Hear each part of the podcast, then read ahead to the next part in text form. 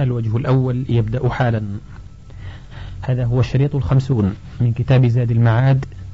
مسجل على شريط من فئة تسعين دقيقة حكم رسول الله صلى الله عليه وسلم الذي بينه عن ربه تبارك وتعالى في من حرم أمته أو زوجته أو متاعه قال تعالى يا أيها النبي لم تحرم ما أحل الله لك تبتغي مرضاة أزواجك والله غفور رحيم قد فرض الله لكم تحلة أيمانكم ثبت في الصحيحين أنه صلى الله عليه وسلم شرب عسلا في بيت زينب بنت جحش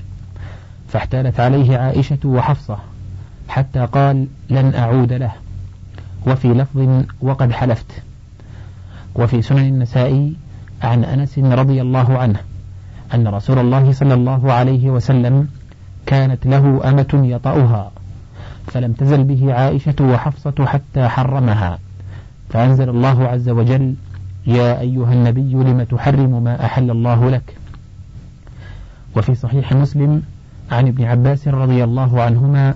قال إذا حرم الرجل امرأته فهي يمين يكفرها وقال لقد كان لكم في رسول الله أسوة حسنة وفي جامع الترمذي عن عائشة رضي الله عنها قالت آلى رسول الله صلى الله عليه وسلم من نسائه وحرم فجعل الحرام حلالا وجعل في اليمين كفارة هكذا رواه مسلمة بن علقمة عن داود عن الشعبي عن مسروق عن عائشة ورواه علي بن مسهر وغيره عن الشعبي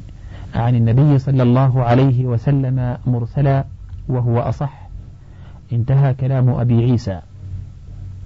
وقولها جعل الحرام حلالا أي جعل الشيء الذي حرمه وهو العسل أو الجارية حلالا بعد تحريمه إياه وقال الليث بن سعد عن يزيد بن أبي حبيب عن عبد الله بن هبيرة عن قبيصة بن ذؤيب قال سألت زيد بن ثابت وابن عمر رضي الله عنهم عمن من قال لامرأته أنت علي حرام فقال جميعا كفارة يمين وقال عبد الرزاق عن ابن عيينة عن ابن أبي نجيح عن مجاهد عن ابن مسعود رضي الله عنه قال في التحريم هي يمين يكفرها قال ابن حزم وروي ذلك عن أبي بكر الصديق وعائشة أم المؤمنين وقال الحجاج بن منهال حدثنا جرير بن حازم قال سألت نافعا مولى ابن عمر رضي الله عنه عن الحرام أطلاق هو قال لا أوليس قد حرم رسول الله صلى الله عليه وسلم جاريته فأمره الله عز وجل أن يكفر عن يمينه ولم يحرمها عليه وقال عبد الرزاق عن معمر عن يحيى بن أبي كثير وأيوب السختياني كلاهما عن عكرمة أن عمر بن الخطاب قال هي يمين يعني التحريم وقال إسماعيل بن إسحاق حدثنا المقدمي حدثنا حماد بن زيد عن صخر بن جويرية عن نافع عن ابن عمر رضي الله عنهما قال الحرام يمين وفي صحيح البخاري عن سعيد بن جبير أنه سمع ابن عباس رضي الله عنهما يقول إذا حرم امرأته ليس بشيء وقال لقد كان لكم في رسول الله أسوة حسنة فقيل هذا رواية أخرى عن ابن عباس وقيل إنما أراد أنه ليس بطلاق وفيه كفارة يمين ولهذا احتج بفعل رسول الله صلى الله عليه وسلم وهذا الثاني أظهر وهذه المسألة فيها عشرون مذهبا للناس ونحن نذكرها ونذكر وجوهها ومآخذها والراجح منها بعون الله تعالى وتوفيقه أحدها أن التحريم لغو لا شيء فيه لا في الزوجة ولا في غيرها لا طلاق ولا إله ولا يمين ولا ظهار روى وكيع عن إسماعيل بن أبي خالد عن الشعبي عن مسروق ما أبالي حرمت امرأتي أو قصعة من ثريد وذكر عبد الرزاق عن الثوري عن صالح بن مسلم عن الشعبي أنه قال في تحريم المرأة لهي أهون علي من نعلي وذكر عن ابن جريج أخبرني عبد الكريم عن أبي سلمة بن عبد الرحمن أنه قال ما أبالي حرمتها يعني امرأته أو حرمت ماء النهر وقال قتادة سأل رجل حميد بن عبد الرحمن الحميري عن ذلك فقال قال الله تعالى فإذا فرغت فانصب وإلى ربك فارغب وأنت رجل تلعب فاذهب فالعب هذا قول أهل الظاهر كلهم المذهب الثاني أن التحريم في الزوجة طلاق ثلاث قال ابن حزم قاله علي بن أبي طالب وزيد بن ثابت وابن عمر وهو قول الحسن ومحمد بن عبد الرحمن بن أبي ليلى وروي عن الحكم بن عتيبة قلت الثابت عن زيد بن ثابت وابن عمر ما رواه هو من طريق الليث بن سعد عن يزيد بن أبي حبيب عن أبي هبيرة عن قبيصة أنه سأل زيد بن ثابت وابن عمر عن من قال لامرأته أنت علي حرام فقال جميعا كفارة يمين ولم يصح عنهما خلاف ذلك وأما علي فقد روى أبو محمد بن حزم من طريق يحيى القطان حدثنا إسماعيل بن أبي خالد عن الشعبي قال يقول رجال في الحرام هي حرام حتى تنكح زوجا غيره ولا والله ما قال ذلك علي وإنما قال علي ما أنا بمحلها ولا بمحرمها عليك إن شئت فتقدم وإن شئت فتأخر وأما الحسن فقد روى أبو محمد من طريق قتاده عنه أنه قال كل حلال علي حرام فهو يمين ولعل أبا محمد غلط على علي وزيد وابن عمر من مسألة الخلية والبرية والبتة فإن أحمد حكى عنهم أنها ثلاث وقال هو من علي وابن عمر صحيح فوهم أبو محمد وحكاه في أنت علي حرام وهو وهم ظاهر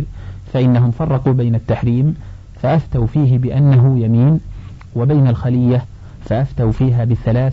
ولا أعلم أحدا قال إنه ثلاث بكل حال المذهب الثالث أنه ثلاث في حق المدخول بها لا يقبل منه غير ذلك وإن كانت غير مدخول بها وقع ما نواه من واحدة واثنتين وثلاث فإن أطلق فواحدة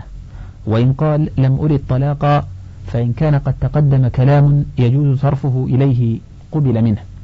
وإن كان ابتداء لم يقبل وإن حرم أمته أو طعامه أو متاعه فليس بشيء وهذا مذهب مالك المذهب الرابع أنه إن نوى الطلاق كان طلاقا ثم إن نوى به الثلاث فثلاث وإن نوى دونها فواحدة بائنة وإن نوى يمينا فهو يمين فيها كفارة وإن لم ينوي شيئا فهو إيلاء فيه حكم الإيلاء فإن نوى الكذب صدق في الفتيا ولم يكن شيئا ويكون في القضاء إيلاء وإن صادف غير الزوجة الأمة والطعام وغيره فهو يمين في كفارتها وهذا مذهب أبي حنيفة المذهب الخامس أنه إن نوى به الطلاق كان طلاقا ويقع ما نواه فإن أطلق وقعت واحدة وإن نوى الظهار كان ظهارا وإن نوى اليمين كان يمينا وإن نوى تحريم عينها من غير طلاق ولا ظهار فعليه كفارة يمين وإن لم ينوي شيئا ففيه قولان أحدهما لا يلزمه شيء والثاني يلزمه كفارة يمين وإن صادف جارية فنوى عتقها وقع العتق وإن نوى تحريمها لزمه بنفسه اللفظ كفارة يمين وإن نوى الظهار منها لم يصح ولم يلزمه شيء وقيل بل يلزمه كفارة يمين وإن لم ينوي شيئا ففيه قولان أحدهما لا يلزمه شيء والثاني عليه كفارة يمين وإن صادف غير الزوجة والأمة لم يحرم ولم يلزمه به شيء وهذا مذهب الشافعي المذهب السادس أنه ظهار بإطلاقه نواه أو لم ينوه إلا أن يصرفه بالنية إلى الطلاق أو اليمين فينصرف إلى ما نواه وهذا ظاهر مذهب أحمد وعنه رواية ثانية أنه بإطلاقه يمين إلا أن يصرفه بالنية إلى الظهار أو الطلاق فينصرف إلى ما نواه وعنه رواية أخرى ثالثة أنه ظهار بكل حال ولو نوى غيره وفيه رواية رابعة حكاها أبو الحسين في فروعه أنه طلاق بائن ولو وصله بقوله أعني به الطلاق فعنه فيه روايتان إحداهما أنه طلاق فعلى هذا هل تلزمه الثلاث أم واحدة على روايتين والثانية أنه ظهار أيضا كما لو قال أنت علي كظهر أمي أعني به الطلاق هذا تلخيص مذهبه المذهب السابع أنه إن نوى به ثلاثة فهي ثلاث وإن نوى به واحدة فهي واحدة بائنة وإن نوى به يمينا فهي يمين وإن لم ينوي شيئا فهي كذبة لا شيء فيها وهذا مذهب سفيان الثوري حكاه عنه أبو محمد ابن حزم المذهب الثامن أنه طلقة واحدة بائنة بكل حال وهذا مذهب حماد ابن أبي سليمان المذهب التاسع أنه إن نوى ثلاثا فثلاث وإن نوى واحدة أو لم ينوي شيئا فواحدة بائنة وهذا مذهب إبراهيم النخعي حكاه, حكاه عنه أبو محمد ابن حزم المذهب العاشر أنه طلقة رجعية حكاه ابن الصباغ وصاحبه أبو بكر الشاشي عن الزهري عن عمر بن الخطاب المذهب الحادي عشر أنها حرمت عليه بذلك فقط ولم يذكر هؤلاء ظهارا ولا طلاقا ولا يمينا بل ألزموه موجب تحريمه قال ابن حزم صح هذا عن علي بن أبي طالب ورجال من الصحابة لم يسموا وعن أبي هريرة وصح عن الحسن وخلاس بن عمرو وجابر بن زيد وقتادة أنهم أمروه باجتنابها فقط المذهب الثاني عشر التوقف في ذلك لا يحرمها المفتي على الزوج ولا يحللها له كما رواه الشعبي عن علي أنه قال ما أنا بمحلها ولا محرمها عليك إن شئت فتقدم وإن شئت فتأخر المذهب الثالث عشر الفرق بين أن يوقع التحريم منجزا أو معلقا تعليقا مقصودا وبين أن يخرجه مخرج اليمين فالأول ظهار بكل حال ولو نوى به الطلاق ولو وصله بقوله أعني به الطلاق والثاني يمين يلزمه به كفارة يمين فإذا قال أنت علي حرام أو إذا دخل رمضان فأنت علي حرام فظهار وإذا قال إن سافرت أو إن أكلت هذا الطعام أو كلمت فلانا فامرأتي علي حرام فيمين مكفرة وهذا اختيار شيخ الإسلام ابن تيمية فهذه أصول المذاهب في هذه المسألة وتتفرع إلى أكثر من عشرين مذهبا فصل فأما من قال التحريم كله لغو لا شيء فيه فاحتجوا بأن الله سبحانه لم يجعل للعبد تحريما ولا تحليلا وإنما جعل له تعاطي الأسباب التي تحل بها العين وتحرم كالطلاق والنكاح والبيع والعتق وأما مجرد قوله حرمت كذا وهو علي حرام فليس إليه قال تعالى ولا تقولوا لما تصف ألسنتكم الكذب هذا حلال وهذا حرام لتفتروا على الله الكذب وقال تعالى يا أيها النبي لم تحرم ما أحل الله لك فإذا كان سبحانه لم يجعل لرسوله أن يحرم ما أحل الله له فكيف يجعل لغيره التحريم قالوا وقد قال النبي صلى الله عليه وسلم كل عمل ليس عليه أمرنا فهو رد وهذا التحريم كذلك فيكون ردا باطلا قالوا ولأنه لا فرق بين تحريم الحلال وتحليل الحرام وكما أن هذا الثاني لغو لا أثر له فكذلك الأول قالوا ولا فرق بين قوله لامرأته أنت علي حرام وبين قوله لطعامه هو علي حرام قالوا وقوله أنت علي حرام إما أن يريد به إنشاء تحريمها أو الإخبار عنها بأنها حرام وإنشاء تحريم محال فإنه ليس إليه إنما هو إلى من أحل الحلال وحرم الحرام وشرع الأحكام وإن أراد الإخبار فهو كذب فهو إما خبر كاذب أو إنشاء باطل وكلاهما لغو من القول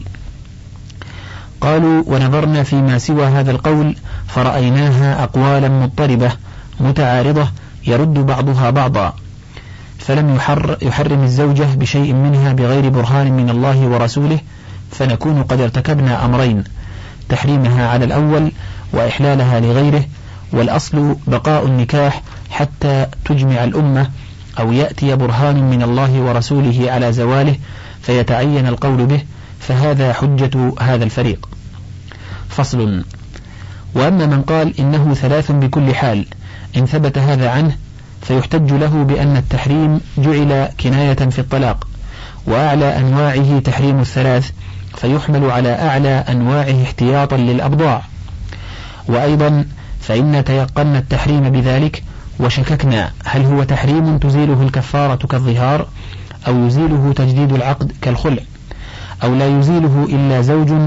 وإصابة كتحريم الثلاث وهذا متيقن وما دونه مشكوك فيه فلا يحل بالشك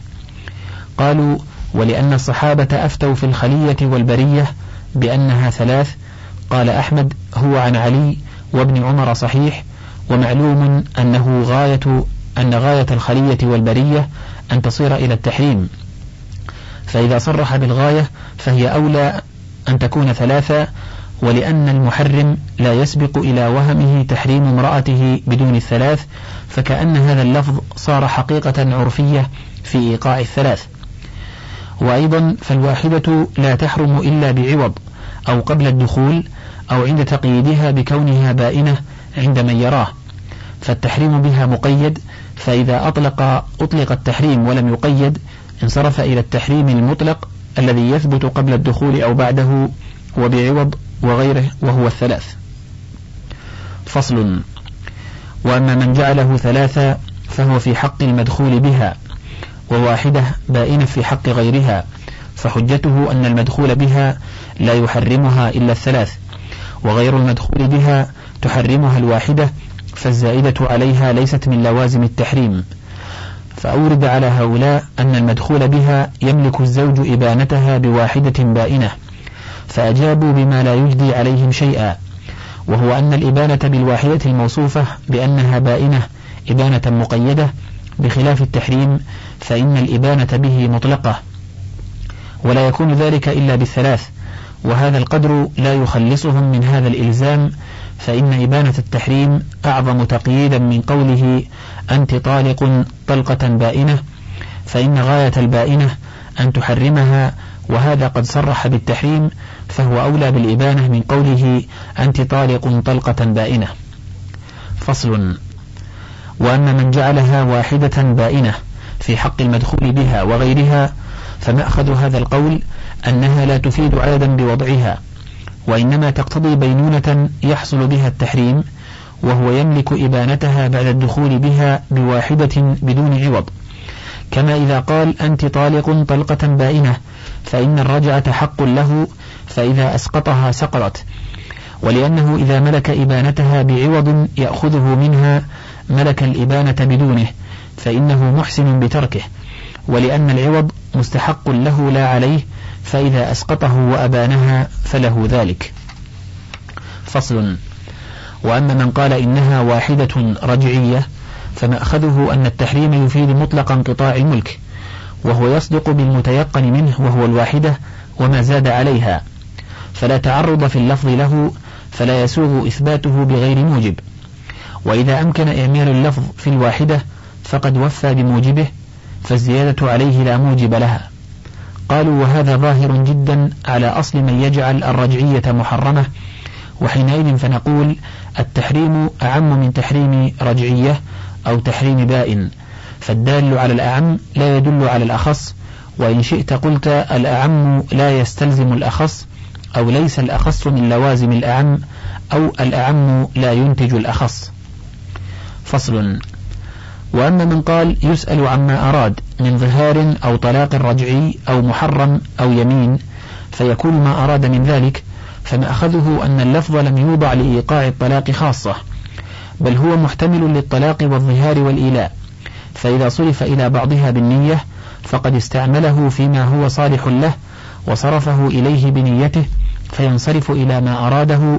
ولا يتجاوز به ولا يقصر عنه وكذلك لو نوى عتق أمته بذلك عتقت وكذلك لو نوى الإيلاء من الزوجة واليمين من الأمة لزمه ما نواه قالوا وأما إذا نوى تحريم عينها لزمه بنفس اللفظ كفارة يمين اتباعا لظاهر القرآن وحديث ابن عباس الذي رواه مسلم في صحيحه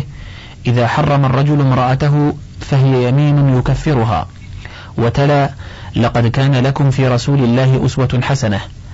وهذا يشبه ما قاله مجاهد في الظهار إنه يلزمه بمجرد التكلم به كفارة الظهار وهو في الحقيقة قول الشافعي رحمه الله فإنه يوجب الكفارة إذا لم يطلق عقيبه على الفور قالوا ولأن اللفظ يحتمل الإنشاء والإخبار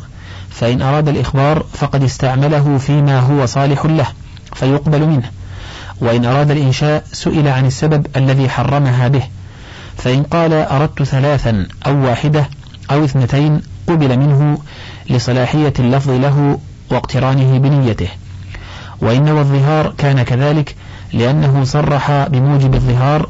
لأن قوله أنت علي كظهر أمي موجبه التحريم فإذا نوى ذلك بلفظ التحريم كان ظهارا واحتماله للطلاق بالنية لا يزيد على احتماله للظهار بها وإن أراد تحريمها مطلقا فهو يمين مكفرة لأنه امتناع منها بالتحريم فهو كامتناعه منها باليمين فصل وأما من قال إنه ظهار إلا أن ينوي به طلاقا فمأخذ قوله أن اللفظ موضوع للتحريم فهو منكر من القول وزور فإن العبد ليس إليه التحريم والتحليل وإنما إليه إنشاء الأسباب التي يرتب عليها ذلك فإذا حرم ما أحل الله له فقد قال المنكر والزور فيكون كقوله أنت علي كظهر أمي بل هذا أولى أن يكون ظهارا لأنه إذا شبهها بمن تحرم عليه دل على التحريم باللزوم فإذا صرح بتحريمها فقد صرح بموجب التشبيه في لفظ الظهار فهو أولى أن يكون ظهارا قالوا وإنما جعلناه طلاقا بالنية فصرفناه إليه بها لأنه يصلح كناية في الطلاق فينصرف إليه بالنية بخلاف إطلاقه فإنه ينصرف إلى الظهار فإذا نوى به اليمين كان يمينا إذ من أصل أرباب هذا القول أن تحريم الطعام ونحوه يمين مكفرة فإذا نوى بتحريم الزوجة اليمين نوى ما يصلح له اللفظ فقبل منه فصل وأما من قال إنه ظهار وإن نوى به الطلاق أو وصله بقوله أعني به الطلاق فمأخذ قوله ما ذكرنا من تقرير كونه ظهارا ولا يخرج عن كونه ظهارا بنية الطلاق كما لو قال أنت علي كظهر أمي ونوى به الطلاق أو قال أعني به الطلاق فإنه لا يخرج بذلك عن الظهار ويصير طلاقا عند الأكثرين إلا على قول شاذ لا يلتفت إليه لموافقته ما كان الأمر عليه في الجاهلية من جعل الظهار طلاقا ونسخ, ونسخ الإسلام ذلك وأبطله فإذا نوى به الطلاق فقد نوى ما أبطله الله ورسوله مما كان عليه أهل الجاهلية عند إطلاق لفظ الظهار وقد نوى ما لا يحتمله شرعا فلا تؤثر نيته في تغيير ما استقر عليه حكم الله الذي حكم به بين عباده ثم جرى أحمد وأصحابه على أصله من التسوية بين إيقاع ذلك والحلف به كالطلاق والعتاق وفرق شيخ الإسلام بين البابين على أصله في التفريق بين الإيقاع والحلف كما فرق الشافعي وأحمد رحمهما الله ومن وافقهما بين البابين في النذر بين أن يحلف به فيكون يمينا مكفرة وبين أن ينجزه أو يعلقه بشرط يقصد وقوعه فيكون نذرا لازم الوفاء كما سيأتي تقريره في الأيمان إن شاء الله تعالى قال فيلزمهم على هذا أن يفرقوا بين إنشاء التحريم وبين الحلف فيكون في الحلف به حالفا يلزمه كفارة يمين وفي تنجيزه أو تعليقه بشرط مقصود ظاهرا يلزمه كفارة الظهار وهذا مقتضى المنقول عن ابن عباس رضي الله عنهما فإنه مرة جعله ظهارا ومرة جعله يمينا فصل وأما من قال إنه يمين مكفرة بكل حال فمأخذ قوله أن تحريم الحلال من الطعام والشراب واللباس يمين تكفر بالنص والمعنى وآثار الصحابة فإن الله سبحانه قال يا أيها النبي لم تحرم ما أحل الله لك تبتغي مرضاة أزواجك والله غفور رحيم قد فرض الله لكم تحلة أيمانكم ولا بد أن يكون تحريم الحلال داخلا تحت هذا الفرض لأنه سببه وتخصيص محل السبب من جملة العام ممتنع قطعا إذ هو المقصود بالبيان أولا فلو خص لخلا سبب الحكم عن البيان وهو ممتنع وهذا استدلال في غاية القوة فسألت عنه شيخ الإسلام رحمه الله تعالى فقال نعم التحريم يمين كبرى في الزوجة كفارتها كفارة الظهار ويمين صغرى فيما عداها كفارتها كفارة اليمين بالله قال وهذا معنى قول ابن عباس وغيره من الصحابة ومن بعدهم إن التحريم يمين تكفر فهذا تحرير المذاهب في هذه المسألة نقلا وتقريرها استدلالا ولا يخفى على من آثر العلم والإنصاف وجانب التعصب ونصرة ما بنى عليه من الأقوال الراجح من المرجوح وبالله المستعان فصل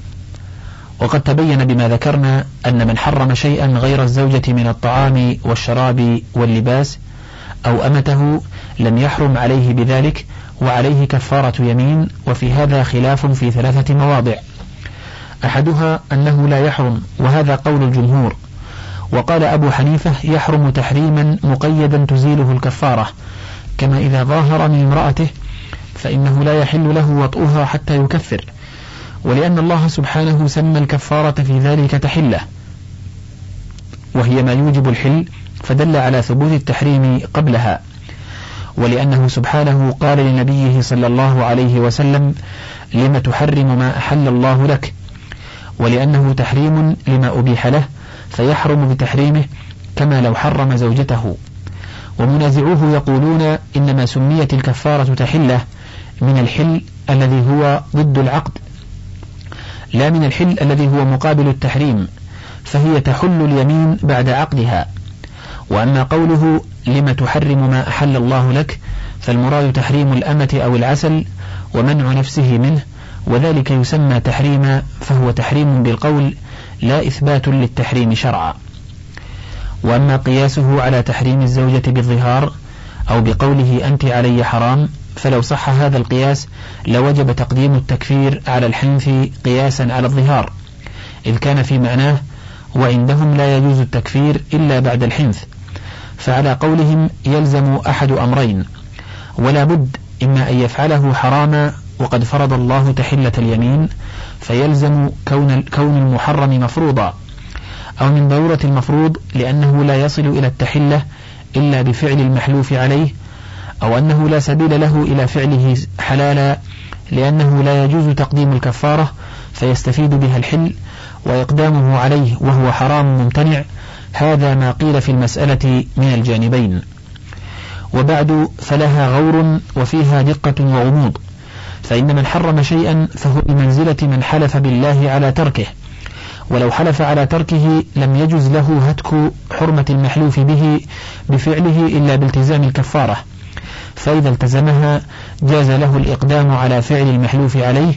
فلو عزم على ترك الكفارة فإن الشارع لا يبيح له الإقدام على فعل ما حلف عليه ويأذن له فيه وإنما يأذن له فيه ويبيحه إذا التزم ما فرض الله من الكفارة فيكون إذنه له فيه وإباحته بعد امتناعه منه بالحلف أو التحريم رخصة من الله له ونعمة منه عليه بسبب التزامه لحكمه الذي فرض له من الكفارة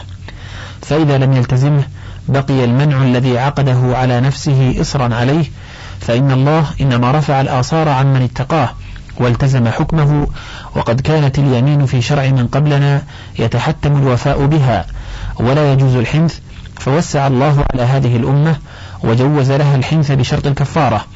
فإذا لم يكفر لا قبل ولا بعد لم يوسع له في الحنث فهذا معنى قوله إنه يحرم حتى يكفر وليس هذا من مفردات أبي حنيفة بل هو أحد القولين في مذهب أحمد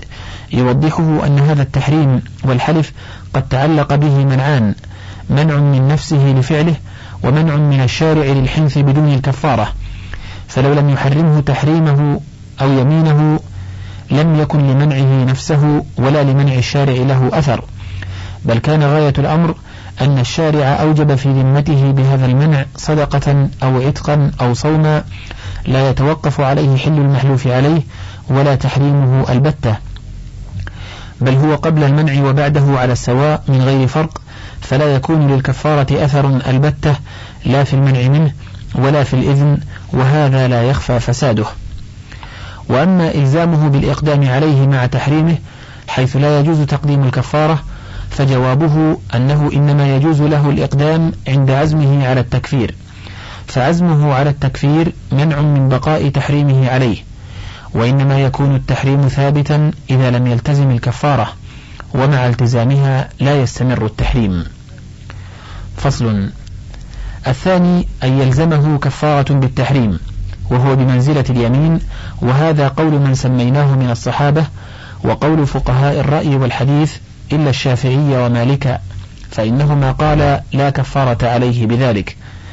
والذين أوجبوا الكفارة أسعد بالنص من الذين أسقطوها فإن الله سبحانه ذكر تحلة الأيمان عقب قوله لم تحرم ما أحل الله لك وهذا صريح في أن تحريم الحلال قد فرض فيه تحلة الأيمان إما مختصا به وإما شاملا له ولغيره فلا يجوز أن يخلى سبب الكفارة المذكورة في السياق عن حكم الكفارة ويعلق بغيره وهذا ظاهر الامتناع وأيضا فإن المنع من فعله بالتحريم كالمنع منه باليمين بل أقوى فإن اليمين إن تضمن هتك حرمة اسمه سبحانه فالتحريم تضمن هتك حرمة شرعه وأمره فإنه إذا شرع الشيء حلالا فحرمه المكلف كان تحريمه هتكا لحرمة ما شرعه ونحن نقول لم يتضمن الحنث في اليمين هتك حرمة الاسم ولا التحريم هتك حرمة الشرع كما يقوله من يقول من الفقهاء وهو تعليل فاسد جدا فإن الحنث إما جائز وإما واجب أو مستحب وما جوز الله لأحد البتة أن يهتك حرمة اسمه وقد شرع لعباده الحنث مع الكفارة وأخبر النبي صلى الله عليه وسلم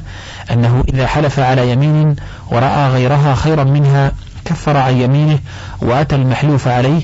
ومعلوم أن هتك حرمة اسمه تبارك وتعالى لم يبح في شريعة قط وإنما الكفارة كما سماها الله تعالى تحله وهي تفعيله من الحل فهي تحل ما عقد به اليمين ليس إلا وهذا العقد كما يكون باليمين يكون بالتحريم وظهر سر قوله تعالى قد فرض الله لكم تحلة أيمانكم عقيب قوله لم تحرم ما أحل الله لك فصل الثالث أنه لا فرق بين التحريم في غير الزوجة بين الأمة وغيرها عند الجمهور إلا الشافعية وحده أوجب في تحريم الأمة خاصة كفارة يمين إذ التحريم له تأثير في الأبضاع عنده دون غيرها وأيضا فإن سبب نزول الآية تحريم الجارية فلا يخرج محل السبب عن الحكم ويعلق بغيره ومنازعوه يقولون النص علق فرض تحلة اليمين بتحريم الحلال وهو أعم من تحريم الأمة وغيرها فتجب الكفارة حيث وجد سببها وقد تقدم تقريره حكم رسول الله صلى الله عليه وسلم في قول الرجل لامرأته الحقي بأهلك ثبت في صحيح البخاري أن ابنة الجون لما دخلت على رسول الله صلى الله عليه وسلم ودنا منها قالت أعوذ بالله منك فقال عذت بعظيم الحقي بأهلك وثبت في الصحيحين أن كعب بن مالك رضي الله عنه لما أتاه رسول الله صلى الله عليه وسلم رسوله يأمره أن يعتزل امرأته قال له الحقي بأهلك واختلف الناس في هذا فقال طائفة ليس هذا بطلاق ولا يقع به الطلاق نواه أو لم ينوه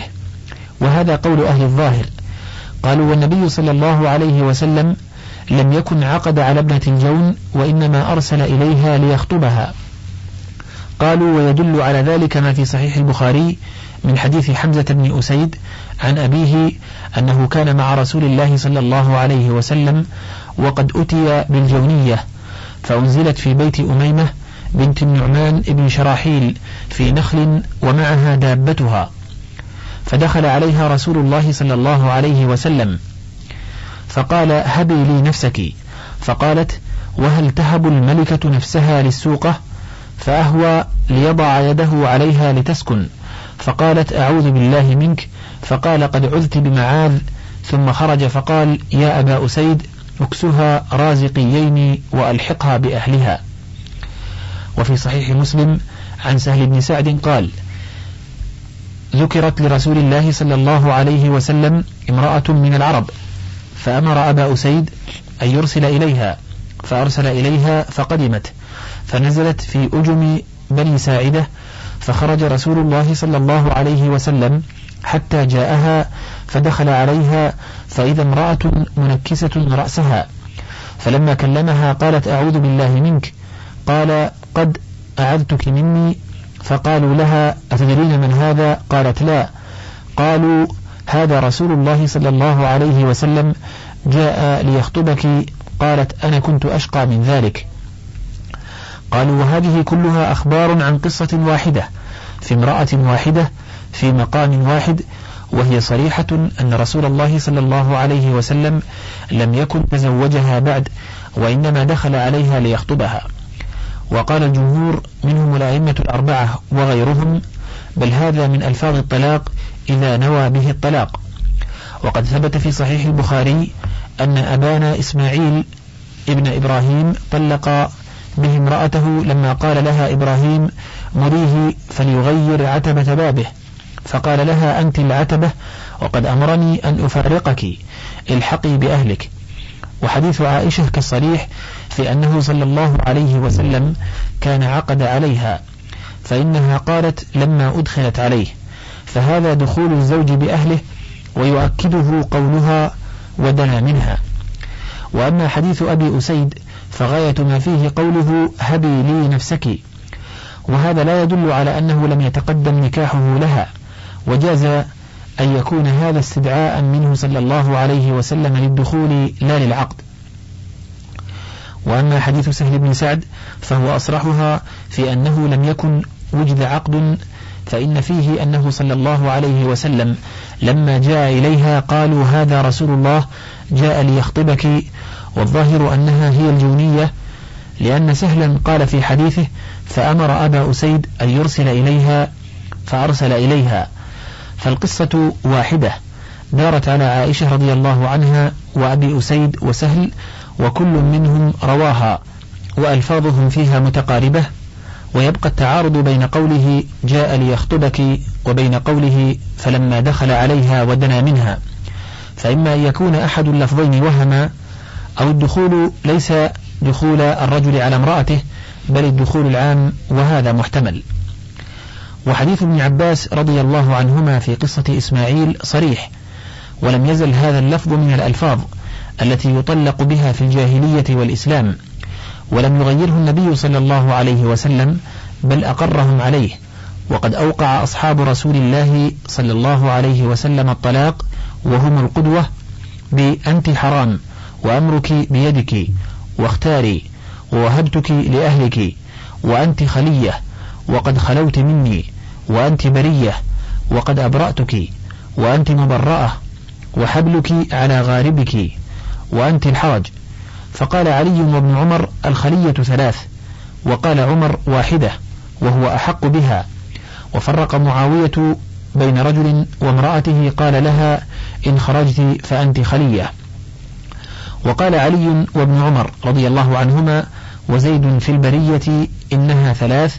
وقال عمر رضي الله عنه هي واحدة وهو أحق بها وقال علي في الحرج هي ثلاث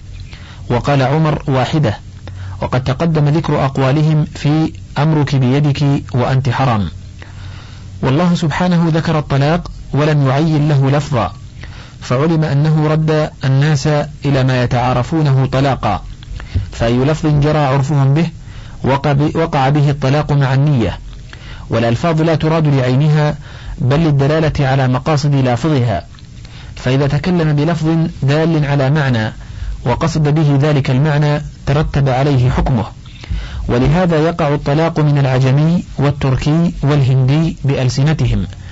بل لو طلق أحدهم بصريح الطلاق بالعربية ولم يفهم معناه لم يقع به شيء قطعا فإنه تكلم بما لا يفهم معناه ولا قصده وقد دل حديث كعب بن مالك على أن الطلاق لا يقع بهذا اللفظ وأمثاله إلا بالنية والصواب أن ذلك جار في سائر الألفاظ صريحها وكنايتها ولا فرق بين ألفاظ العتق والطلاق فلو قال غلامي حر غلامي غلام حر لا يأتي الفواحش أو أمتي أمة حرة لا تبغي الفجور ولم يخطر بباله العتق ولا نواه لم يعتق بذلك قطعا وكذلك لو كانت معه امرأته في طريق فافترقا فقيل له أين امرأتك فقال فارقتها أو سرح شعرها وقال سرحتها ولم يرد طلاقا لم تطلق وكذلك إذا ضربها الطلق وقال لغيره إخبارا عنها بذلك إنها طالق لم تطلق بذلك